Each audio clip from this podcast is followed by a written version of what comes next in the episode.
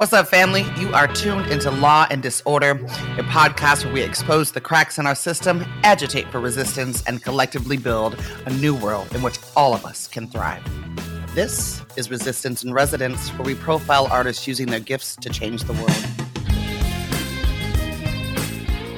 This week's Resistance in Residence is dancer, artist, choreographer, all around amazing human, Sarah Crowell. Sarah, thank you so much for joining us. Thank you so much for having me. I'm so excited to be in conversation with you. I want to start with a little bit about you and specifically where and how you grew up. What was your family like? Well, that's a great question. I grew up in uh, Windsor, Ontario, and London, Ontario, Canada. Uh, my mother's African American, my father's white, both from the States, but moved to to Canada when I was five um, because my dad was a professor, a religious studies professor, and he had a choice of going to like Idaho or Iowa, one of the I states. And uh, in Canada, my mom was like, I choose Canada. I want an adventure, which is definitely my mom. Um, and I went to elementary and middle school there. And then, uh, and my father's a, you know, a professor, an academic, and an activist. My mother is a master facilitator of groups. You know, I feel like I learned all all things facilitation, magical facilitation from my mom. And when I was nine, she left my father because she she couldn't hang with um, being with a white man anymore. Um, and she went to me. I said she went all black power like in five minutes. You know, when you're nine years old, she went from like pressing her hair to like a fro and a dashiki. in the early 70s and didn't look back. Then moved us to Nassau in the Bahamas, where I went to high school. Um, all the while, I, I was very convinced, 100% convinced that I wanted to be a dancer. But I remember when I was about seven, my mom took me to see a ballet, and I really love ballet. That's that's where I entered the dance world. But I looked at those dancers and I was like, I understand what it takes to be as good as they are. They have to only do that. And I knew as a daughter of two activists um, that that wasn't all I was going to do. Um, that I really wanted to figure out how to combine my passion for dance and my passion for social justice. And that that led me to what I did for 30 years in Oakland at Destiny Art Center. And we're going to get into Destiny in just a minute. But Sarah, in your bio, you say that you are someone who knows the power of art and self inquiry on the path to liberation. What does that mm. mean? I think for me as a as a mixed race black woman, I feel like I have access to not just the idea of liberation, but the possibility of liberation in my body. And I know that I have that because I have access to movement, um, that I understand that movement is part of movement and our bodies and awareness of our bodies because we incarnated into physical form um, that that our form is a part of our liberation. And so for me as a dancer i knew from very very young that i wanted to dance um, and that i wanted to to combine my passion for justice with my understanding of my power in my body. Um, to me it was they're inextricable inextricable. Um, and so justice lives in my cells at this point. And every time, like when, as I understood, you know, I, I had to go through the evolution of trying to be this, that, or the other in the dance community, um, be too skinny, get a breast reduction, all of that. My mom was like, no, no, no, no. If you if you want to cut off a part of your body that God gave you, I'm pretty sure you need to reconsider your career rather than what it is that you, you know, want to think you think you want to do with your body. And so that was constantly present in my body, in my body and in my mind. So it almost that even that exchange helped me understand. Oh, I've got to go a level deeper with my understanding as as a dancer, as a as an artist. And so, yeah, I think when I moved out to the Bay Area from, I went to Boston first after Canada, and I danced in dance companies there. I moved out here to dance with the Dance Brigade, which is based in San Francisco. It's a feminist dance theater company. It's been around for over 40 years. I took a workshop with Krissy Keefer, who's the artistic director of, of Dance Brigade and still is. Um, and it's still based in San Francisco. And I was like, this is what I want to do. I want a scrappy feminist dance theater touring company. Um, and I auditioned for them a couple weeks after I got to the Bay Area when I was 25 and got in and toured a month later. So for me, it was destiny um, to do that work and to do the work with a group of just a small group of gritty, politically savvy, fierce activists um, and tour the work and be in my body and see the response of audiences to the work that you know brought up issues that people weren't bringing up through the arts at that point. You know this was in 1990 i, I actually moved here in 89 right before the earthquake in san francisco. And uh feels like it felt to me like the ground shook when i got here because it was like you you came to the right spot to do the right thing Sarah Crowell, you spent 30 years at Destiny Arts Center. Tell my listeners what Destiny is and what you all have worked for so many decades to achieve with the young people you serve. Yeah, thank you for talking about Destiny. I mean, Destiny is sort of my heart, my heart. I, I did it for 30 years. I left a couple years ago, um, knowing that the organization was being held in a good way. Um, it started off kind of scrappy the way I talk about the work that I did with Dance Brigade um, Dance Brigade was connected to an organization called Hand to Hand Self Defense Center in Oakland. And they had a youth program, it was a martial arts program. And it came out of uh, the martial arts program was a mostly women's um, self defense center led by Coleen Gragen, who's one of the highly, most highly decorated martial artists, women martial artists on the planet at that point. And um, one of her students, Kate Hobbs, was running a youth program in martial arts youth program and dance brigade was doing some work to get uh, with the revolutionary nutcracker sweetie which was a huge production that dance brigade did um, in oakland. And so we were a group of five women but we would have 70 people in this production. And i went over to hand to hand to get some young people to be part of the the free south africa piece in the, the revolutionary nutcracker sweetie. And i ended up um, being in the space. And Kate was like, You're great with kids. We need dance because we, we don't just want martial arts to bring kids in here. We're really creating a, a program where kids can be in a community that not only makes them feel safe, but gives them an opportunity to thrive. And we were based in North Oakland, which was a primarily historically Black neighborhood. We, she was serving Black, Black and Brown kids at the spot. And I was like, I don't teach kids, but I'll do it because this is a righteous thing. And I, I learned how to teach kids and I fell in love with teaching young people at Destiny. And really the the politics and the the message and the community was always right on. And it eventually became a really large nonprofit serving thousands of young people. But I started off in 1990 serving about 15, 20 kids from three years old all the way up to 18. I taught hip hop, I taught modern dance, started the Destiny Arts Youth Performance Company. And the the mission now that has been crafted over the, you know, over 30 years is Destiny Arts exists to inspire and ignite social change through the arts. And to me, that says it all about the organization. We serve, and I say we because it's always going to be my, in my heart. I'm the artistic director emeritus, which means I did it for a long time and I'm hella old. And I um so I get that title. But um they serve three to 18 year olds. They have a, a, a center now in North Oakland that we bought about eight years ago that we now own because of a, a major donation from the San Francisco Foundation, an anonymous donor.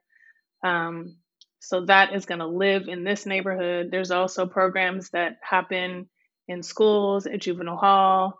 We have three dance companies one for teens, one for young people 9 to 12, and one for elders over 60. And really everything about Destiny is not is about empowering community, uplifting young people and uplifting them to uplift themselves and each other. So I wanted to instill in young people that you don't have to be in competition to be good at something. In fact, you could be good next to each other. And when somebody's, you know, really shining, if you throw light on them, some of that comes back on you. And then you'll be in the limelight and you'll be loved and celebrated too.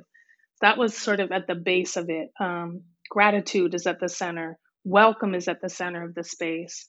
Um, really giving people an opportunity to work together, to collaborate, to collaborate together, to create work together, to tell stories, to tell true stories, and then to go beyond what the story is into what what could we create? What could we co-create?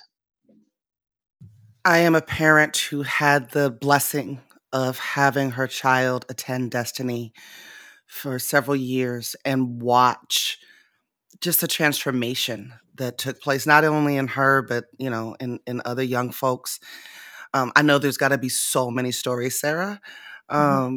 but tell us one of the greatest transformation stories that you witnessed during your time at destiny yeah and and i love kat that you said that there are so many stories and i've often funders have often asked you know tell the transformation story and i i resist often because i think there's so many that it's hard to conflate but one, when you told me you wanted to tell a story, one in particular just popped in my head. And it was this young woman, Chanel, who who's 40 now, and she she calls me mom. And I resisted the mom title for a long time. Um, but then I, rem- but she just refused to call me anything else. So I've embraced that, and she still calls me mom. And we were doing a, a big production at Holy Names, and there was an aerial dance element. We've been collaborating, Destiny's been collaborating with Bandaloop, which is a vertical dance company that has does performances all over the world off of buildings and um, mountains and walls, um, putting putting dance in the air. And we had Chanel is the the young woman that I'm talking about, and she was up in the rafters of the theater. I don't know how many hundreds of hun- at least 100 feet up, in her harness on this little, um, you know, uh, catwalk. And she's in her harness. All the other girls had gone. they were all girls at that time that were in the aerial dance, and they had already gone off the edge and, and experimented. And she was sitting there like, "I'm not going to do it, Sarah. I'm not going to do it." And you know, it it was very safe. We had never we never had any injuries when it came to that because Bandaloop is very heavy on safety.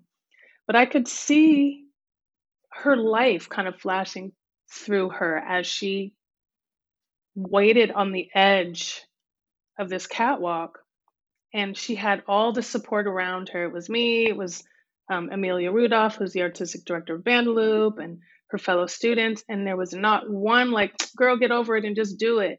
It was all encouraging her to face into that fear. No, no doubt that she would make it over that edge and her life was a lot she she had a mother who was addicted to drugs she had a lot going on in her life she came out as a, a queer young woman very young.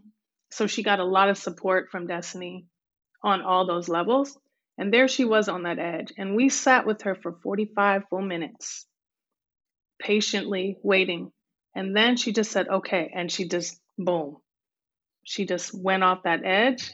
Mm. And we had like three performances where she did it in the dark, of course, with support. But she took that leap that she went off that edge and she got through. I feel like lifetimes worth of trauma was released when she stepped off that edge. Make me cry.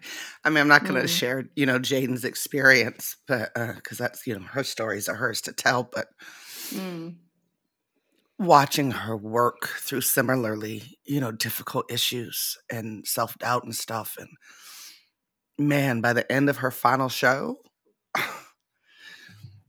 just, just so completely transformational um, mm. in in how she moves in the world. Mm. You know. Yeah, I mean, I've had kids audition for my dance company, and and for me, at the moment you walk into the door of an organization, a community based organization, you need to feel like you are welcome, that you are home, The moment you walk in, whether you get into the dance company because it's an audition, so there is some competition right there, but whether you get in or not, I want you to walk out feeling like I just got uplifted. And there was this one girl who came to an audition, and it was a four. I I I, I work the kids, you know, so we're uplifting them, but we're also challenging them. We're also I also say you're going to be worked harder than you've ever been worked and you're also going to i'm going to expect more out of you than you've ever been expected. And i got a lot of feedback to that effect from my students. Well this girl came after you know sweating and laughing and and encouraging um, other kids in the, the audition. She came up to me she was like sarah that was like one of the most amazing experiences of my life and i don't even care if i get into this group or not because i had this experience with this community. You know she got it i was like amen to that because that whether they get it or not that's always going to be the way that I want to set up a space, you know. So I'm so grateful that your daughter Kat got to experience that because she is an amazing young woman, and she brought all her gifts and and incredibleness to that space, and there was a gorgeous exchange. You, I understand, have a couple of pieces uh, to read that were written by Destiny Kids. Um, or I should say Destiny Humans. Um, why don't you share uh, those with us? Absolutely. The first one, and they're two short ones, but there's one um, um, called Tomorrow is Today, which then became the title of one of the shows that we did probably 10, maybe 15 years ago um, by Ramani Hung. And Ramani uh, now works at World Trust with Shakti Butler um, doing social justice films. Um, but this was her at 16. Tomorrow is today. Tomorrow is today. Mind foggy like overcast with questions that lead me to ask what's to become of my generation? Tomorrow is approaching fast, and I'm still asking what do we do now?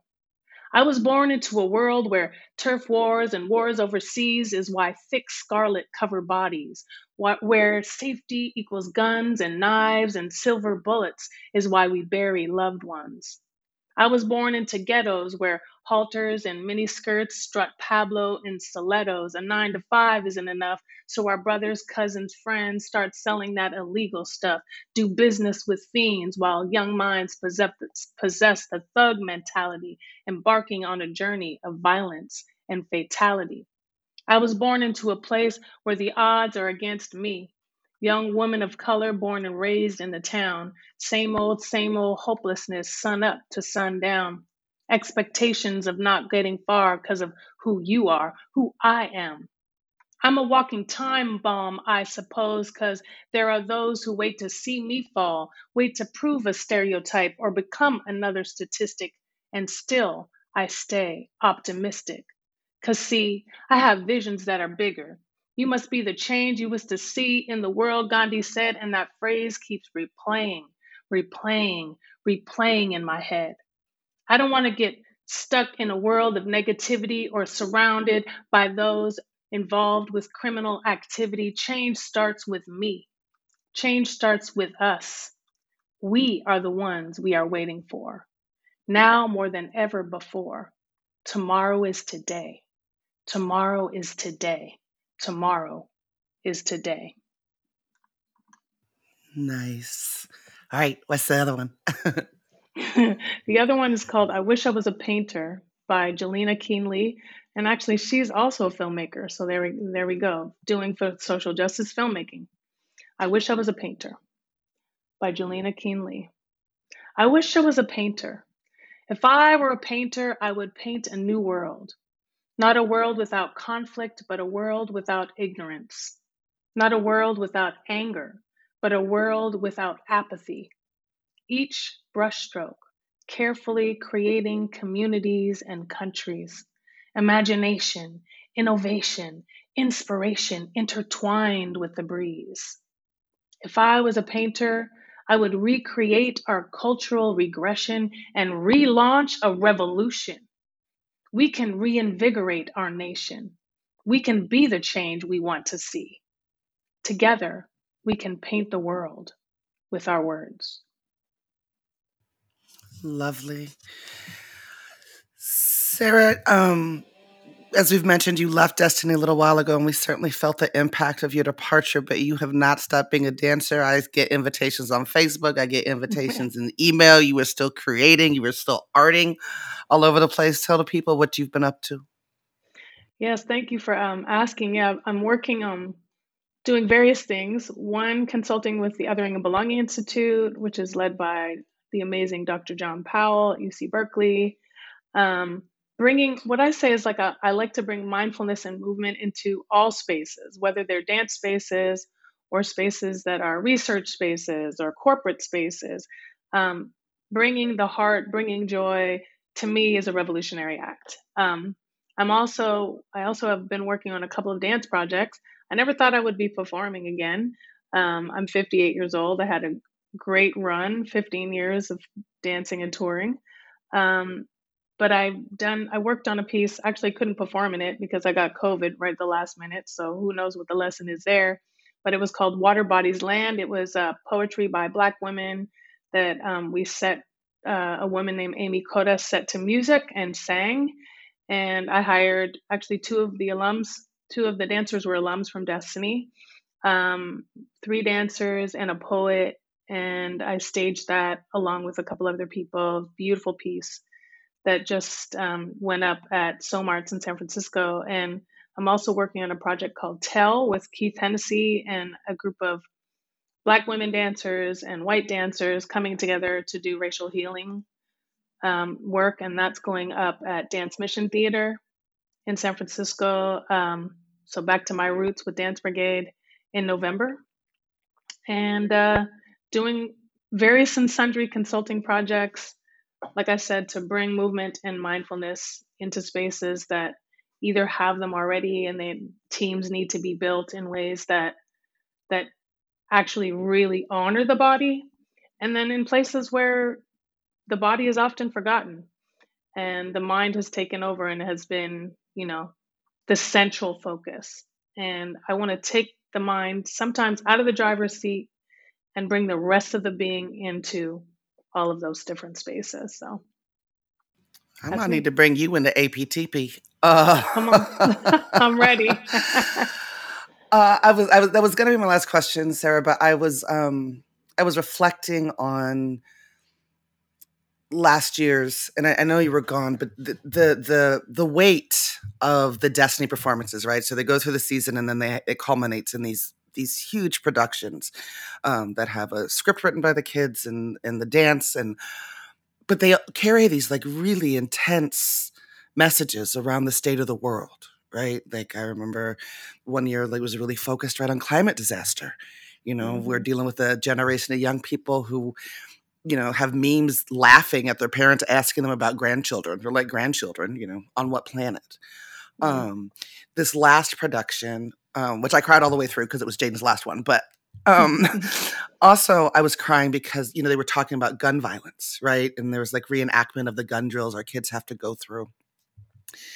And I was just wondering about the process or the art of holding the, all of the already complex emotional ups and downs of young teens and teens along with helping them express their concerns about the world and finding a way to hold on to hope and how art is a container for all of that work. Like it's a healing mm. justice process almost. That makes sense. What I'm Absolutely, asking? absolutely. I mean, to me, the the poems that I that I read are really they express kind of beautifully the answer to that question in a way. You know, like young people are smarter than we think.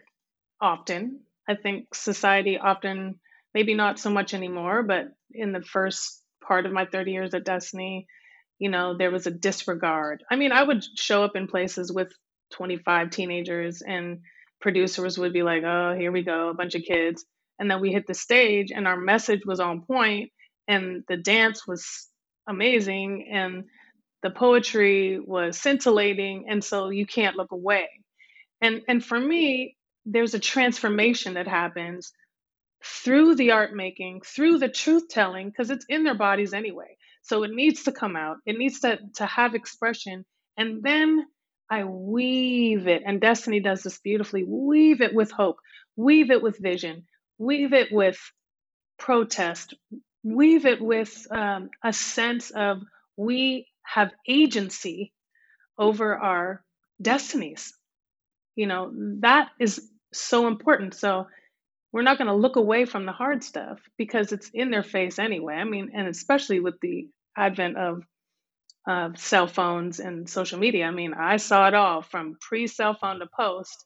Mm-hmm. And especially with that in their, their face 24 7, 365, they know what's going on in the world for better, for worse. So let's tell the story and let's give it a different type of ending. Let's give it affirmation. Let's affirm what it is that we want rather than get stuck in what's happening or what we don't want. You are listening to Law and Disorder. I'm your host, Kat Brooks. This week's Resistance and Residence artist is dancer, choreographer, and social change agent Sarah Crowell. Sarah, thank you so much for joining us. Thank you. What a blessing. You've been listening to Law and Disorder, a podcast where we expose the cracks in our system, agitate for resistance, and collectively build a new world in which all of us can thrive. That's it for this episode, family. Law and Disorder is produced at KPFA, that's listener supported radio on the Pacifica Network. The show is produced by Jesse Strauss and hosted by me, Kat Brooks. Our theme music was composed by Steve Raskin of Fort Knox 5. Our Resistance and Residence theme music was composed by Jesse Strauss. If you like what you heard, please follow us on social media at Law and Dis and subscribe wherever you listen to podcasts. You can also find our content live at 8 a.m. weekdays on KPFA. That's 94.1 FM in the Bay Area. Our show and all KPFA's programs are funded exclusively by you, the listeners. If you're in a position to support us, please donate today at kpfa.org. Take care of yourself and take care of each other. We all we got, fam.